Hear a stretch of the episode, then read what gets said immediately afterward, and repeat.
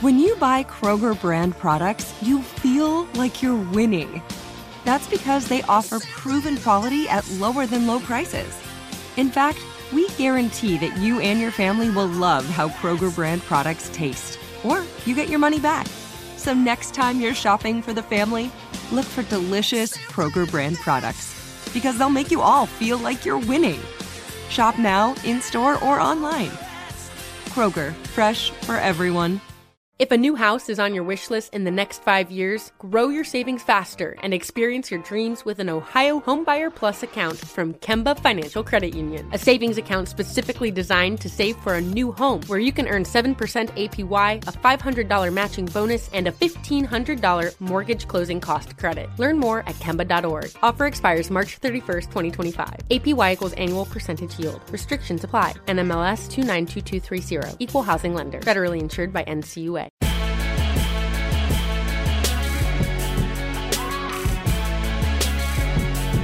Hey, what's up? I'm Roy Wood Jr. Now, it's time to go beyond the scenes. Now, how can I explain this podcast?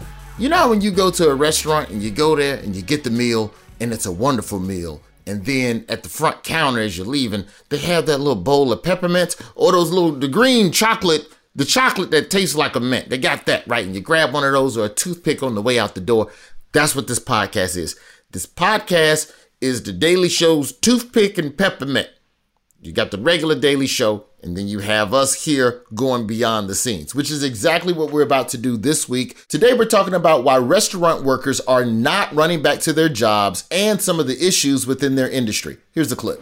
The pandemic gave restaurant workers a chance to reinvent themselves, choosing to leave for what they believe are better situations. Following pandemic shutdowns, when workers have been forced into overdrive, coronavirus exposing industry flaws. Restaurant workers are considered essential workers, but we're not treated like essential workers. There's definitely issues with wages. I think there's issues with childcare. I think there's issues with benefits, health insurance. Where you're having to work like 50 plus hours a week, and it's still not enough to pay your bills and to be able to take care of your family.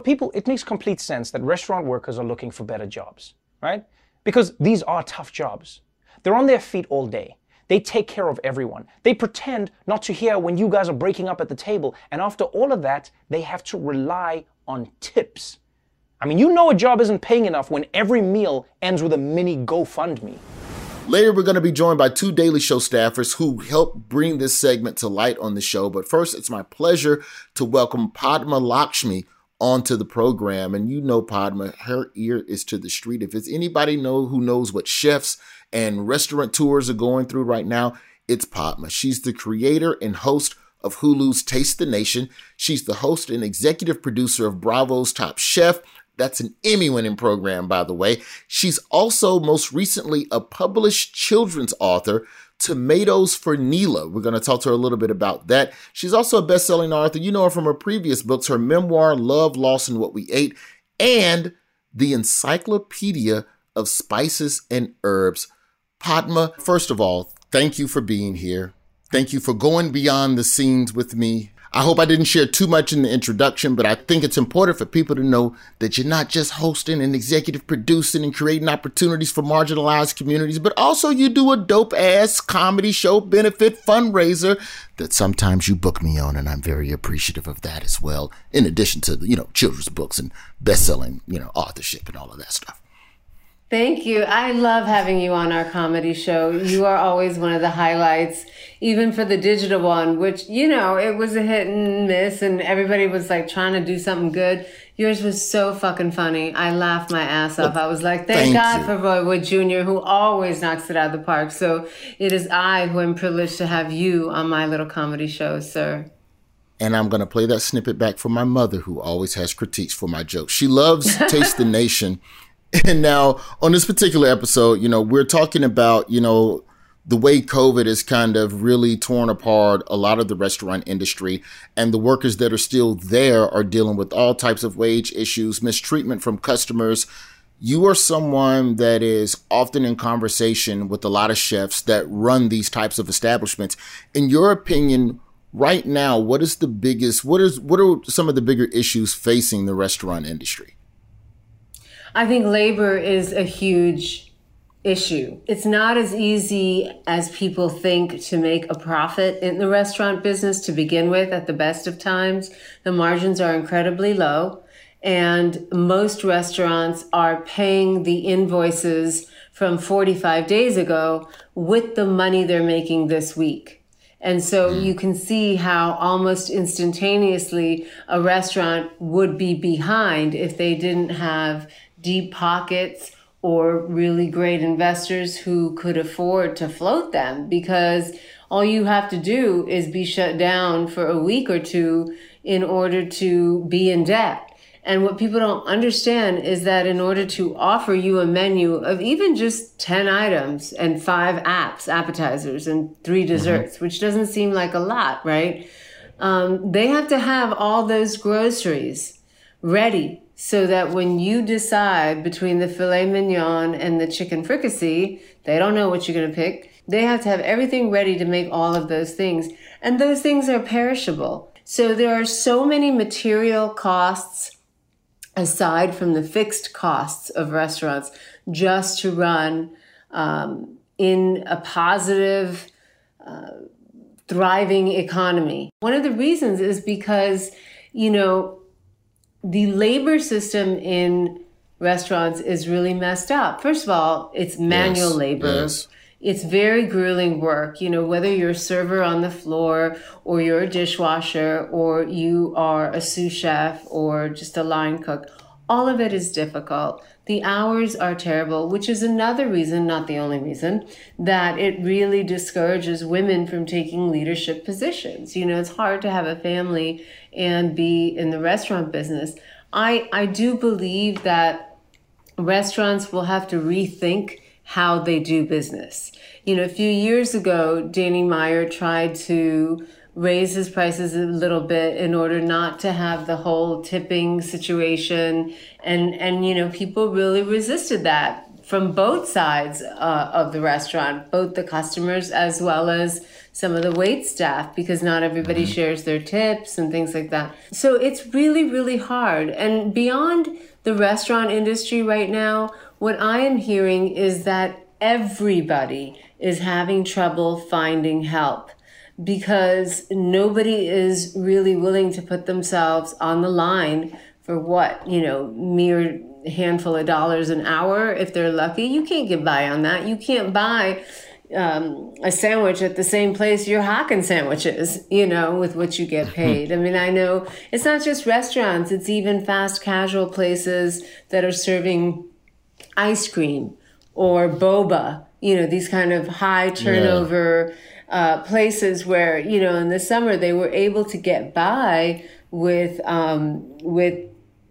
teenage help. There's so much. The other thing that I think that people forget about with this job is that food service, to a large degree, it was already, in my opinion, on the border. And I was a server for 4 or 5 years, Golden Corral, Shoney's, hello, Baskin Robbins as well. But it was already borderlining on being thankless. And now it is for sure a thankless job. And I've seen, you know, you've seen this stuff on social media with the owners basically putting signs in the window at their establishments. Hey, before you come in here, just know we're short staffed. Shut your mouth. We're doing the best we can. So how are restaurant owners able to balance being fair and equitable to their employees while at the same time trying to meet the customer's needs? I think what's going on also is that the whole economy is down, and a lot of people are out of work, so they don't have as much disposable income to go out to eat. And then when they do go out to eat, they want more than ever. They always did, but now they want even more value for their dollar. So, you know, they want the cheapest pizza, the biggest size, the most amount of toppings, and they want it all with a smile, and they want it fast. Americans are conditioned to want, especially their food items. It's really weird. They're not willing to pay more for quality food. That's why milk. Give it to me. And they want it fast. They want it cheap. Milk needs to be much more than it is. Otherwise, you're going to get all this milk with all these antibiotics and this factory farming. You know, the customer decides. And I always try and educate people who don't understand the food business to say, you know, really, do you want that extra $1.50 off of your pizza if you know that the person making that pizza can't even send his kid to the doctor? Like, you don't want that. Come on now, you know. Pay a couple more dollars for your food. Like, it's, your body is precious. You want to put good food in it. I really wish that there was a larger conversation in this country just about portion size. Like, I'm at a point now where if you send me too much food, I get annoyed. I'm like, who is eating this much of like, it's more for the show and the presentation of it, but I'm still going to take some of this home and probably not even eat it there. Like, I think the average person who's never worked food service doesn't understand everything that you've articulated thus far. How do we get people to better understand the inner workings of the economics of all of this? Like, are members of the culinary community, are they speaking out about this? Like, how do we get more people to, because they kind of understand it with nurses and doctors. I think they, you know, we went outside and clapped for them at 7:00. Remember the good old days of being kind and polite? Yes, I do. It wasn't that long ago. How do we build that same bridge? It's hard. I mean, I think one of the things you have to do is you have to follow around a couple of servers, you know, at different levels of restaurants, at the top tier, at a family-owned restaurant, at a chain restaurant, at, you know, one of these Michelin-starred restaurants, and really spend a day in the life of a kitchen and a server in a professional food establishment to really know, and to film all of the food waste. Like, when all those plates come back, you know, from the dining room, you should just look at them. And you should look at them when they go out. You should look at them when you just have the camera pan in and out. You guys should do it on The Daily Show. It's really, it's crazy how much food wasted there is, you know. 2 questions before we go to the break. Number 1, let's talk a little bit about women's equity in the restaurant industry. And, you know, we talk about inclusion in the larger conversation. And, you know, ever since 2020, we've been having a dialogue in this moment, in this unprecedented time.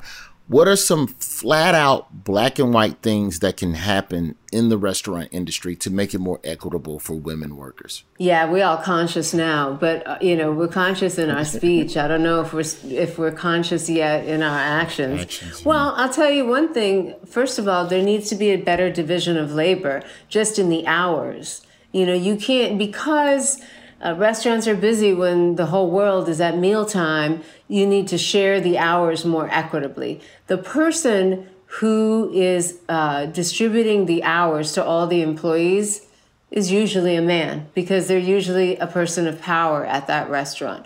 You know, even all these beautiful restaurants, these fancy restaurants in New York, often they'll have a white male chef at the head. But you go and you look into any kitchen in any of these restaurants, and you will see that the whole kitchen is brown or black. Okay? And they come in waves. Like, for a long time, they were Mexican, then they were Bangladeshi, then they were Nigerian, you know, so they're always immigrants, and the women often get the shaft because, again, it is manual labor. So women do get discriminated against because they are automatically assumed not physically qualified to do the manual labor of kitchen work. But honestly, on Top Chef, once in a while, you'll hear me say that a dish is so delicious and so beautiful in presentation that it's almost feminine. I mean that in a compliment, you know, as a compliment, because it is true that women have more sensitive palates than men do. And while, yes, men have brute strength, it is also true that women have more endurance and tire less, or tire later. So I think that the first order of business is to look at the hours and make the hours a lot more family friendly for both men and women in the kitchen. And the other way is to make sure that the division of those hours, who's getting those hours, who's getting the busy shifts so they can, you know, make the most tips or whatever as service staff, is also being distributed equitably. And, you know, a lot of big restaurateurs are also giving family time leave. And you do have kitchens that are, you know, also completely run by women. I don't know if it still is now, but I know up until a couple years ago, you know, Cosme in New York was an all-female run kitchen. So it is possible, it is happening, but it has been a real old boys club. No joke. Like, there's no industry other than maybe the military that is more male dominated than the food industry. And yet most of the food in the world is prepared by women. It's only the professional food world that is dominated by men. What can a food loving person like me do to help, other than being a 30% tipper? What can I do? Which is great. What can I do? Like, do I order more food? Am I more kind? Like, I'm always weird now when I go to restaurants now, post-COVID, where I'll give you a perfect example. I was just in San Francisco. I took myself out for breakfast on a Saturday morning. And my thing on Saturday morning is to read the paper. And, you know, I read the paper and enjoy my coffee after my meal. And then I look up and there's got to be at least 15 people waiting on a table. And I'm like, oh my God, I can't sit here anymore like the old days. I have to get the hell out of here. Like, does that help? Eat as fast as possible to increase table turnover. How can us, the food consumer, what can we do to help restaurant workers just to make their experience better between now and clearly a lot of what you're talking about, we're going to need some laws. So between now and the laws, what can we do? We really do need laws. I think you're doing great, first of all, by tipping as much as you are. That is really generous. I think, you know, understanding that people are staffed very poorly right now, being clear. You know, one thing, I mean, I was a server too when I was in school, and I think it's a great job for everyone. It teaches you such life skills and patience and empathy. I think everyone should have a job in the service industry, at least for 6 months or a year of their lives as a young person, because it teaches you a lot of humility. You know, I used to work at a pizzeria, and there was a guy who came in every Monday, and he would pay me in quarter rolls and dime rolls and stuff. And he always came alone. He's a big, large white man. He ordered a large pizza and a salad and a Diet Coke. And that pizza had everything but the kitchen sink in it, I remember. And he would always pay. And I'd be like, oh, God, here we go again. I'd be cashing out at the end of the night.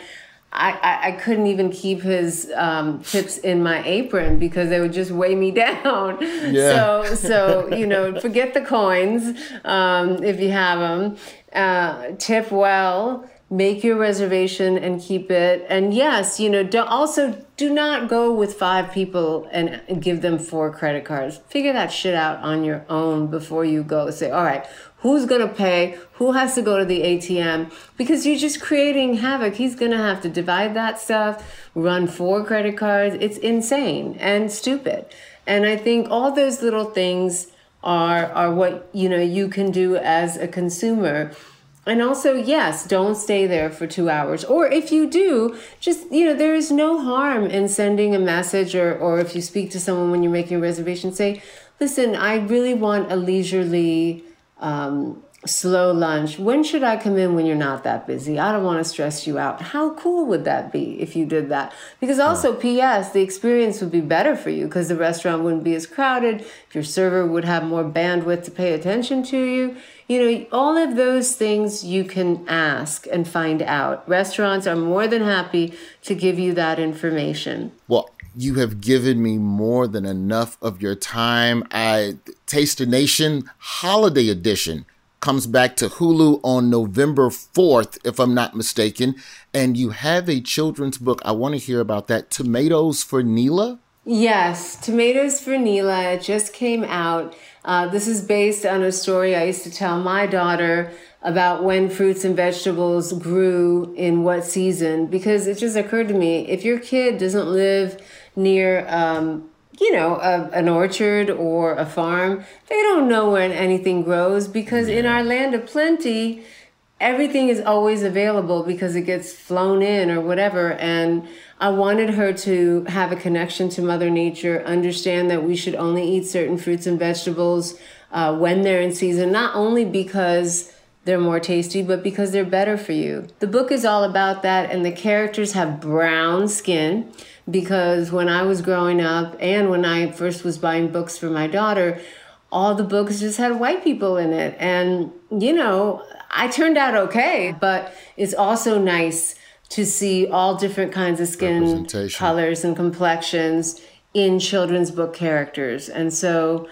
this book is also for all the brown folk out there who are trying to show their kids that there's more than one kind of ideal in narrative for children.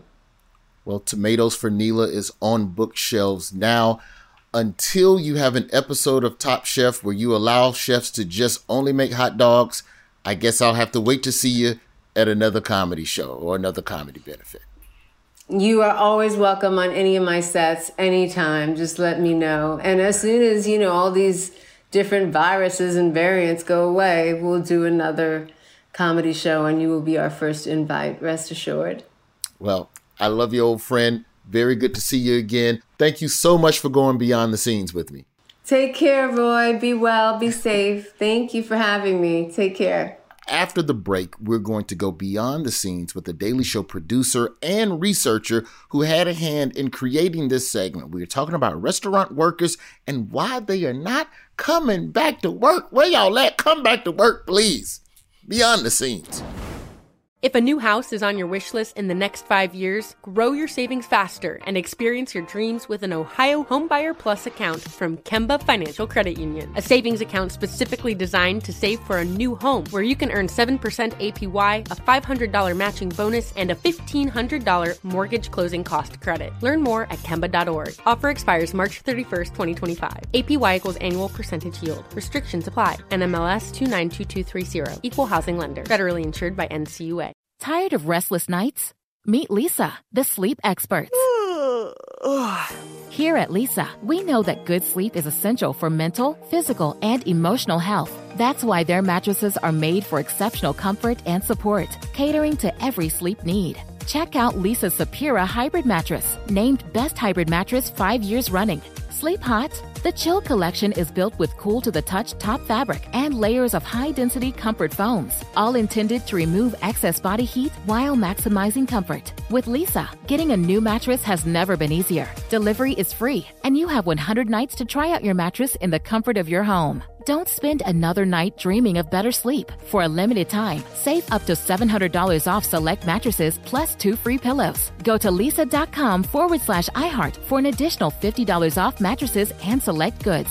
That's LEESA.com/iHeart. Exclusions apply. See lisa.com for more details. The wait is over. The Chi is back on Paramount Plus, and the stakes have never been higher. Everything changes on the South Side when a new threat comes to power in the Showtime original series from Emmy winner Lena Waithe. Battle lines will be drawn, alliances will shift, and danger lies around every corner, leaving everyone to wonder who they can trust. Visit ParamountPlus.com/TheShy to get a 50% discount off the Paramount Plus with Showtime annual plan. Offer ends July 14th. Subscription auto-renews. Restrictions apply. Welcome back. Thank you to Padma Lakshmi for that wonderful, wonderful first segment. We want to go behind the scenes now and continue to discuss this topic of restaurant workers. First, with Daily Show producer Madeleine Kuhns. Madeleine, how are you doing? Welcome back. I think this is, your second, third time going beyond with me? Oh, my God, second. Okay. Hopefully, right. Hopefully there's another one, but good to see you again, Roy. You're neck and neck with CJ Hunt, and we're going to pair you up now with first-timer. She is a researcher and a wonderful, wonderful stand-up comedian, Stephanie O. Hello. How you been, old friend? I've been good. How are you, Roy? I have no complaints. It's weird when it's somebody you know, but first time you see him is on Zoom in a year. Yeah. So weird. But glad to be here all the same. So before we get into the origins of where this piece came from, and you know, and for the listeners who are kind of new to the podcast, I'm sure the diehards already know this, but you know, stories come up a lot of different ways. Sometimes it's something in the news. Sometimes it's with personal experience. And this one, I believe you two have experience. You two have both been in the trenches of food service. Oh, yeah absolutely. Okay. Yeah. All right, Madeleine, we'll start with you. Madeleine, run down your pedigree. What's all your When did you get medals in? Where did you earn your stripes? So I started in the service industry when I was 16, and I stayed for about, on and off for 10 years. It's something that you can always go back to, it's always there. So I always feel like, on one hand, you always have your service resume, and then maybe you're doing something else, but you can always go back to it and build it. And I did waitressing for a long time. I was for the most part, I was a barista. So I worked with in cafes, making coffee, being in there at early hours in the morning. So I like to sleep in now. That's my favorite thing. I don't like to get on the train at 4:30 and go and open up anything. So I was just I will sleep till noon. I don't feel bad about that. But yeah, coffee shops for a long time. Stephanie, what about you? What's your what food service branch did you serve? For me, it started probably, I guess I would say in college. I worked at the university's catering company, so it was doing weddings, alumni events, football, for catering, team dinners, and all of that. All of it. Any sort of convention that was being held at the college I went to, all of that. So you was doing the salad fork, the shrimp fork, the dinner fork. Yeah. Just so many people. Butter trees. And personalities. Yeah. And personalities. Yeah. That's I was serving silverware and personalities. That's what I was having to deal with. The circle tables with the white cloth. Fancy shit. Exactly. All of that. Yeah. So I started with that, which was a nightmare. And then when I got out of college, I worked actually at a movie theater that served food in the theater. So you had to it was just like a full service restaurant, but you had to take orders while people were watching a movie, or if they wanted a refill of a drink. It's at the climax of the movie, they'd pause you to be hold on one second. Let me just see what's going to happen in this moment. And then you get to take the order. So it was a nightmare, a complete nightmare. Yeah. So in this segment, Madeleine, I'll start with you. Walk me through the inception. What were you all hoping to achieve with this segment? Yeah, so it was something that had been on my mind for a long time also because, and I think Padma touched on this really well, in the previous part of this, where just, there was the restaurant worker industry has just been hit so hard in the pandemic. And I think we've all been very lucky being able to work from home. And, for some people, there was never a shutdown, a lot of people lost their jobs, but there never really was a shutdown. And kind of seeing how that impacted just this massive industry that I think we all have, either worked in, but we all rely on. And so then in May, what was happening was there was just this, businesses were trying to hire people. But again, workers didn't want to go back because a lot of times it wasn't safe and they weren't getting paid a lot, right? We're treating them like essential workers, and they were not, they were working as essential workers and we weren't treating them as. So it was just one of these news narratives of big restaurants like McDonald's and Applebee's struggling because they're lazy entitled workers are spending their unemployment checks and just sitting at home taking care of their children. How dare them? Restaurant workers were the Goliath and Applebee's is the David. And it was just what is this? So I talked to my boss about it, and he was just yeah, Trevor's already really interested in this. And so that really made it easy to kind of get deeper into the argument and say what is behind this? Where does this come from? And this is when I knew that the restaurant industry was struggling. This is when I knew it was some shit going on. Yeah. McDonald's was offering free iPhones. Mm. And then Applebee's was offering free appetizers just for the interview. Just come, hey man, you ain't even gotta work here, dog. Yeah. I'll just give you cheese sticks if you just come and pretend you wanna work here. Yeah. But I was like, oh, okay, something's going on. And I think now, is it a Chick-fil-A that's offering college tuition? There's a couple of spots that are we'll even send you to college. Just please, baby. Yeah. They're offering all these things, which honestly, I think they should just be offering the whole time. But they're just this is a perk now. It's health insurance is a perk of a job. It's framed in this way. Exactly. It's what? We're going to sell you on this terrible job by giving you benefits you should have had that wouldn't have made it terrible in the first place. I would apply and get an iPhone though. Like I would just I was like where is that, Roy? I'll go get an iPhone. Depending on the app, I would apply at Applebee's too. It just depends, you know. I was like, yeah, I'll come in. What are we counting as an app? That sizzling chicken? I might apply. Not only would I go to Applebee's for a free job application appetizer, I'd take my girl with me and say it's a date. Hey, we're dating on a budget. You pretend to need a job too. Let's both be quiet and get paid real quick. They're going to be like, oh, Roy, back again. Like you just see these people subjected, people being the service industry workers, being subjected to so much nasty behavior from customers. And the videos go viral of people going behind the counter to make their own burger, or some anti-masker yelling at a woman who's just enforcing her company's policy, not her own politics. What are some of the horror stories that, Stephanie, I'll start with you. What are some of the horror stories that you've had working in the service industry? Oh my goodness. Just from the I would say the basic thing is just the interactions, just microaggressions and interactions, cultural microaggressions, read racism, just different things asking me where I'm from, to I'm from America. Yeah, exactly. Where are you really from? Exactly. Because of course I'm lying. I would also say just like attitudes. Basic attitudes is like, you're at a wedding. You're here to celebrate someone's love, okay? Why is your attitude so stank? I don't understand. Like, what? You're asking me to bring you water. Why do you have to be so rude about it? I'll bring you water. Like, it just doesn't make any sense. Just general attitudes. Why are you rude to somebody bringing your food? You want me to bring this water? It's going to be something else. It might be bleach, might be saliva. Let's watch your mouth. I've heard some things from servers before. I literally have heard a server say, this person didn't tip me. I should have spit in their water.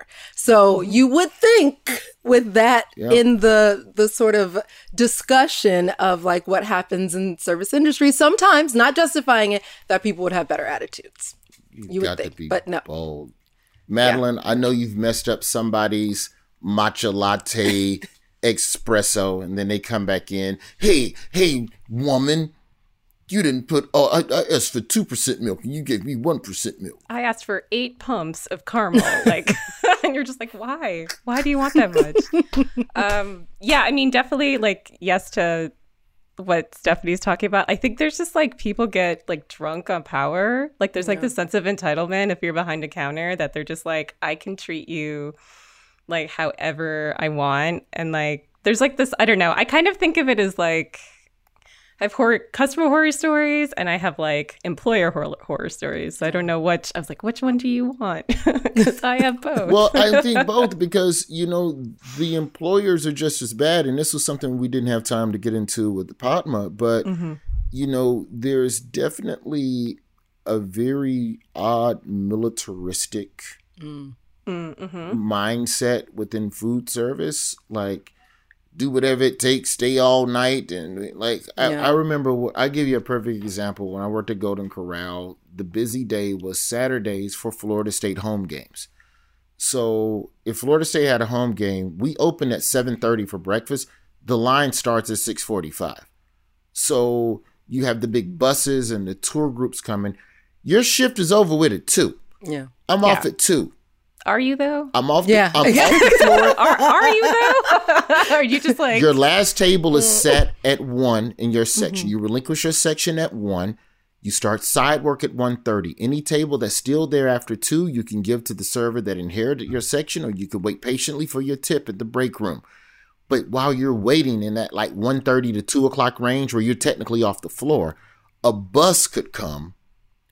And then they'll go, oh, you got to get back out on the floor. And if you don't do that, then you're not a team player. And then next week, you're not working Saturdays at all. And Saturday's a money day because Florida State's in town.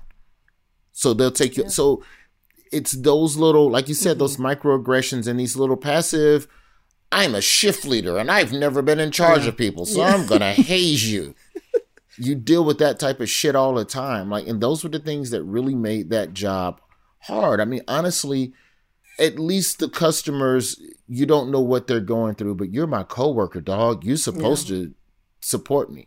Yeah. Like that to me is more damaging to the morale of, you know, a food worker is having to deal with bullshit from your boss or from your supervisor or from, you know, just your other coworkers in general. Especially from the perspective if it's like your supervisor, because you're not telling me that I can't leave when my shift is over, but you're implying that me leaving when my shift is over is going to prevent me getting those hours next time, or it's going to prevent me making more money. Exactly. Or it's indicative of my work ethic. When I've worked my shift, it's over. I should be able to go without feeling any sort of animus from you or any sort of guilt for reclaiming my time. That's what I'm doing. I'm reclaiming my time, and I shouldn't have to feel guilty about that.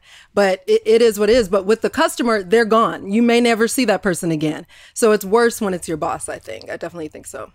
Yeah, I think that's a huge aspect of just like these unwritten rules, or like, you know, there are laws, but there's like these spaces between them. Yeah. So it's like, well, you had a shift, but you need to show up. Okay, so my horror story quickly of just one thing that would happen, and I think, Roy, you hit on this really well, of just how long it takes, like, when you come in, like, so, like, if you open a coffee shop, like, sometimes, like, people are, like, out there, like, Dawn of the Dead, like, you know, like, banging on the windows, like, they want coffee, and you're just like, we have no coffee yet, it's 5:30, and we open at 6, and they're like, can we just come in? And you're like, no, you cannot. So, like, on Saturdays, you know, for example, like, you'd be busy all day. You're busy before you open, right? And so if you're, you know, so if you're on the closing shift, and, like, you know, like, you have to set up things for the people who are coming in, right? So closing is like a huge, like, you have to clean, like, you have to clean the bathrooms, which all cafes are like public bathrooms because we don't have like bathrooms in this country. All the food prep has to be stocked and done and ready. The milks have to be, you gotta clean, you gotta mop, like, you have to do everything. Yeah, restock, because like there's a new shift coming in at 5:30. So what my old, so at this coffee shop, which I will not name, but my bosses who own the coffee shop, they would make us fill out our timesheets ahead of time, which is called wait. What? Yeah. So they would be like, so it's going to take you 15 minutes to close on Saturday. I was like, it will never take me 15 because people are in here until we close. Yeah. So like they would be like, this is how you're going to work, right? And I was like, see, no, but they would like make us fill it out. So they'd be like, this is how much we want you to work. Those are the things about food service that people don't know about. So how do we get people to know more about, like, what are some other things that you think people, like I'll give you one. I wish that more people knew the amount of work a server has to do at the end of their shift. Yeah. When you're someone's, like, I feel a certain feeling of guilt when I know I'm someone's last table. So much so to the point that I'll even close out. Like, if I know I'm going to be here another 15 minutes, hey, man, just bring me the check now and I'll close. So you can go. You're free. Yeah. You don't have an open check in the dining room that you're waiting on. Like, there's just these certain things that add more time to these people's lives that I just don't think, you know, a lot of people give a second thought to. Like, I try my best not to go to any fast food restaurant that's 30 minutes from closing. If you're within, like, the first thing I'll ask before I order is, what time do you close? Yeah. What are some things, Madeleine, what are some things that you wish the general public knew about this life and this world? I mean, this is like really hard work. And I know you guys talked about it a little bit, but like I think something that drives me crazy is just like the language that we have around service industry work in general. Like we call it like low skilled or unskilled. Like we just have all these like pejorative terms that we use when we talk about this work. I mean, kind of like what I mentioned, like it's like you have two resumes because people don't recognize the work you do in the service industry as like legitimate or like something that is on par with something that you would do in a different place. And I look, not all skills are transferable, but like, you know, I'll say like, I'm better at my job that I do now because I worked in the service industry, because like Stephanie, like what you were saying, I was like, you're like a diplomat, you know, you are a therapist to people, like you are dealing with a lot of different people and like a very fast changing environment. And you have to think on your feet, you know? I agree with you, Mads, particularly about the skill sets that come out of restaurant work or like working in the service industry in general. The personalities alone on the front and the back end, like dealing with your management and dealing with customers, that will prepare you to work anywhere in corporate America. Literally, you can work if you can deal with the wide array of crazy personalities. You are prepared to work on Wall Street. Like you can do it. You can absolutely do it because half the battle in corporate America are personalities. So you've already got a really good soft skill. Okay. Not to mention mathematics. You have to. Oh my God! Right? Well, yes. What's 20% of the? Why are you asking me to calculate the tip? I need. You know, don't you have a smartphone? Like, all of these little things that are soft skills that can be applied to other things. People underestimate when they look at someone's resume and they see that, oh, they worked at McDonald's, which I think is probably the gates of hell in terms of service industry. Just one other thing to add to that, too, is just like, I don't want to sound like a dictator, but I'm also just like, we need a law that everyone has to work in the service industry, like for a year. Like, right, like, do you know what I mean? Like, that should be your gap year between high school and college. Be there for a year. I think we'd have a lot better policies if people actually had to be treated by someone who comes in and like, is like, I have a $100 bill and I want to like, I want to buy $1 and 50 coffee. You can't even run for office if you haven't done it. If you haven't, yeah, make it a requirement. Like, not the military. Make service industry the requirement. Yeah. To me, the two disciplines are food service, food, retail, or outdoors, like yard work. Oh my gosh. Yes. Food, retail, or yard work. Those three will build character beyond your years. We've covered a lot right here, which leads me to a question that I want to ask you after the break, which is, what stuff did not make it into this segment? Don't answer it now. Okay. Because we have to play commercials. Going beyond the scenes. We'll be right back. If a new house is on your wish list in the next 5 years, grow your savings faster and experience your dreams with an Ohio Homebuyer Plus account from Kemba Financial Credit Union. A savings account specifically designed to save for a new home where you can earn 7% APY, a $500 matching bonus, and a $1,500 mortgage closing cost credit. Learn more at Kemba.org. Offer expires March 31st, 2025. APY equals annual percentage yield. Restrictions apply. NMLS 292230. Equal housing lender. Federally insured by NCUA. Good sleep should come naturally, and with the new Natural Hybrid mattress, it can. A collaboration between award-winning mattress brand Lisa and home design favorite West Elm, the Natural Hybrid is the culmination of these two companies' shared values: premium materials, meticulous craftsmanship, and sustainable practices. Made with natural latex, responsibly sourced natural wool, and environmentally safe foams, the Natural Hybrid elevates your sleep sanctuary, indulges your senses, and supports a greener tomorrow. Plus, when you purchase the Natural Hybrid, you're also helping fuel Lisa's work with shelters and those in need. Since 2015, Lisa has donated more than 40,000 mattresses to ensure children and families have a safe place to sleep. Don't put off a good night's sleep any longer. Get a Lisa mattress today for a sound sleep tonight. Visit lisa.com/iHeart. That's LEESA.com/iHeart.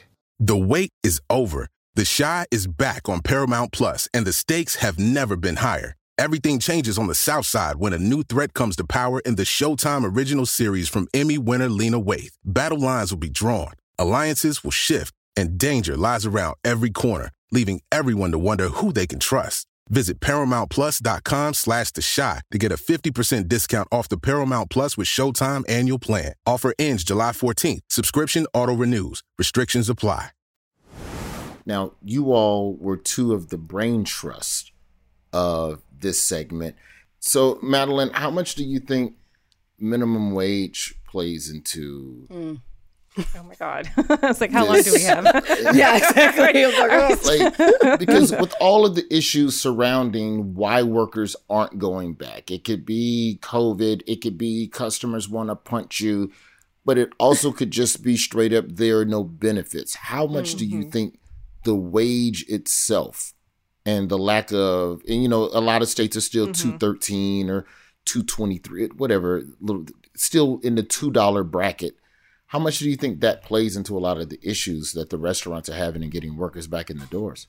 Oh my God. I mean, so many. Because I know that there's been a push. I know like one failed. But like, if you like think of 213, like think of how much or not how much money that is. Yeah.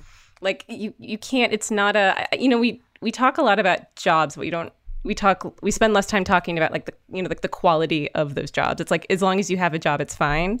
But these are not.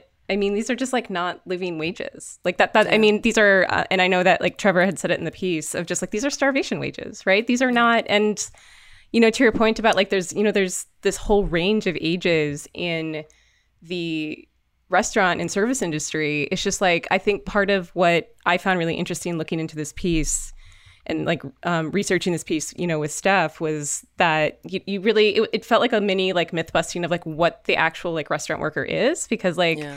I mean, that was like, there's like 14 million people currently in the restaurant industry. It's a majority women workforce. Like, you know, half of the moms there are single mothers. I think the median age is close to 30. Like, these are adults. Like, we're not talking about teens, you know, yeah. mowing the lawn or like working at a Sunday, you know, ice cream shop to like over the summer. Like, these are people yeah. who this is their job and this is their career. And the fact that we're not willing to set a minimum wage or like have people like excluded from other like legal protections because they're in a certain industry is just so wild. Yeah. yeah. And then that's where we get the people who, and I think that's part of what the servers being paid less than minimum wage, I think, mm-hmm. is part of what fuels the sense of empowerment from a customer who yeah. can look at you and go, well, you're not getting a tip, mister. Yeah. Yeah. I'm going to withhold my tip. What do you think about that? Boo-hoo. Like, I remember a guy,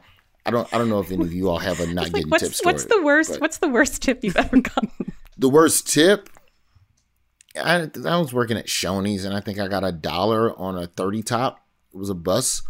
And I think like I got like maybe $1, maybe $2 or whatever. Like whatever was left, like let's say the bill was like mm-hmm. 180, and like the bill was 178.14, and they left 180 in cash, or something like that, right? Yeah. But I remember one time feeling so vindicated. We had a coworker. I can't say which restaurant, but his name was Glenn. That is his real legal name. And because I didn't name the restaurant, and we just happen to have Glenn this out via. He knows. Legal. He knows. Who he yeah, is. Glenn is like he's hearing like, this right now. Roy. It was one of those Florida State Saturdays, and fucking Glenn had like an 8 top, and they didn't leave him nothing. Mm. And this motherfucker Glenn ran out to the parking lot on their ass and stood behind the car while they was trying to back out their parking space with his hand out. Just like, this is all kinds of wrong. This is like every server's in the window like, wow, he really did it. Because he went out there, held his hand out, and they tipped him. Like, Glenn, I'm really happy for Glenn. Like, I'm yeah, he should have been fired, but he was such a great server. I just don't think they could afford to lose him. That's the other mm-hmm. thing that we didn't even have time to get into, is how much people, as a restaurant owner, you can't really even afford to fire anybody now. So you kind of got a little bit like, if you a server, now's your time to slap the shit out of a customer if you really want. Yeah. Glenn is like he's an analogy for what has happened with these restaurants offering all these things. He mm-hmm. what he did is it's what's happening now. So Glenn is a hero. Stuck their hand out and said, "Pay up, you can do it." They obviously could tip. To go back, just a thought that I had on my head, to go back to the 213 that Mads was talking about. I just think that's such an important point, because if you think about it, you'd be hard pressed to find places in the United States where you can get gas for $2.13 to drive to that job that is just paying $2.13 an hour. So I hope that gives people some perspective. And I think that's a thing that often is forgotten, is that by the customers, that people are making $2.13 an hour. The least you can do is tip. Yeah, at a time where, you know, people are still pushing for $15 an hour. But until that time, minimum wage is still that same funky ass $7 that has been since fucking Bush. Yeah. But that's a conversation for another day. All right. So lastly, this segment as a whole could have gone a lot of different directions with regards to restaurants, from the pay structure to the gender inequality and harassment, the way immigration and the way immigrants are treated, and illegals and green cards, the lack of benefits, child care. What were some of the things that you hoped there was room for in the segment that you weren't able to get to? it's not that we didn't mention this, but again, it's like, I think sometimes when we're like in our department, we're just like, let's make it a 20-minute segment. They're like, you cannot do that. Like, that is the length of the show. But I, you know, that because of how women are impacted by the industry and how many women are in it, like it would have, and especially how much sexual harassment specifically of women in the service industry has just skyrocketed during the pandemic, and how they're affected by like things like childcare, of like, people can't go back to work because, you know, who's going to watch their kids? So like things like that, I definitely would have wanted to spend like, you know, more time on if we would have had the room to talk about them, because sexual harassment is so pervasive. And I think, you know, we don't, it goes back into that entitlement of like, you know, so often servers, like you said, like it's like they're invisible or they're like overly visible, right? But they're never people who are just at their jobs. One of the things that really stuck out to me when we were researching this piece is just how often, especially, again, for female servers, is that I would say for the most part, men would ask them to take their masks off when they're working so they could, you know, like see them smile, right? Mm. And it's just like, so you, like, if you have to do that to get your tip, if you have to endanger your life to get your tip, like, you know, that's shocking. You know, it's just awful. So yeah, it's just like, so I was like, just keep it on. Like, just... Oh, but again, it puts women in an impossible situation in this industry that is already just like rife with, you know, a lot of inequities. So I think we just need to do a whole episode of just all the shit women go, a whole month of episodes, a whole year of episodes of just all this shit, a whole 2 years of episodes of keep going, right, keep going. I wish I had more time to speak with you all about this, but I think we'll have to stop the discussion here because I think my food delivery service just arrived with my food and I'm about to tip up 30%, baby. Thank you all for going behind the scenes with me, ladies, and I can't wait to have you back on another episode. Thank you, Roy. Thank you, Roy. That's all the time we have for today, but hopefully we've taken you beyond the scenes. If you like the podcast, rate and review us, please. And review. Don't just rate. And review us. Or is it just review? It don't matter. You know what I meant. Just do it, please. Respectfully. Listen to The Daily Show Beyond the Scenes on Apple Podcasts, the iHeartRadio app, or wherever you get your podcasts.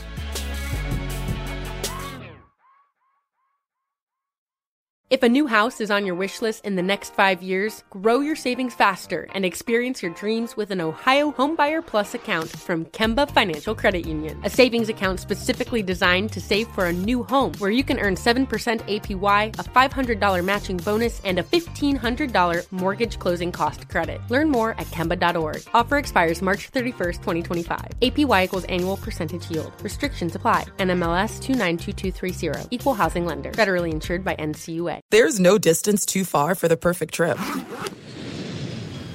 Hi, checking in for... Or the perfect table. Hey, where are you? Coming! And when you get access to Resi Priority Notify with your Amex Platinum card... Hey, this looks amazing. I'm so glad you made it.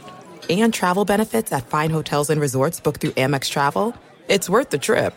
That's the powerful backing of American Express. Terms apply. Learn more at americanexpress.com/withAmex.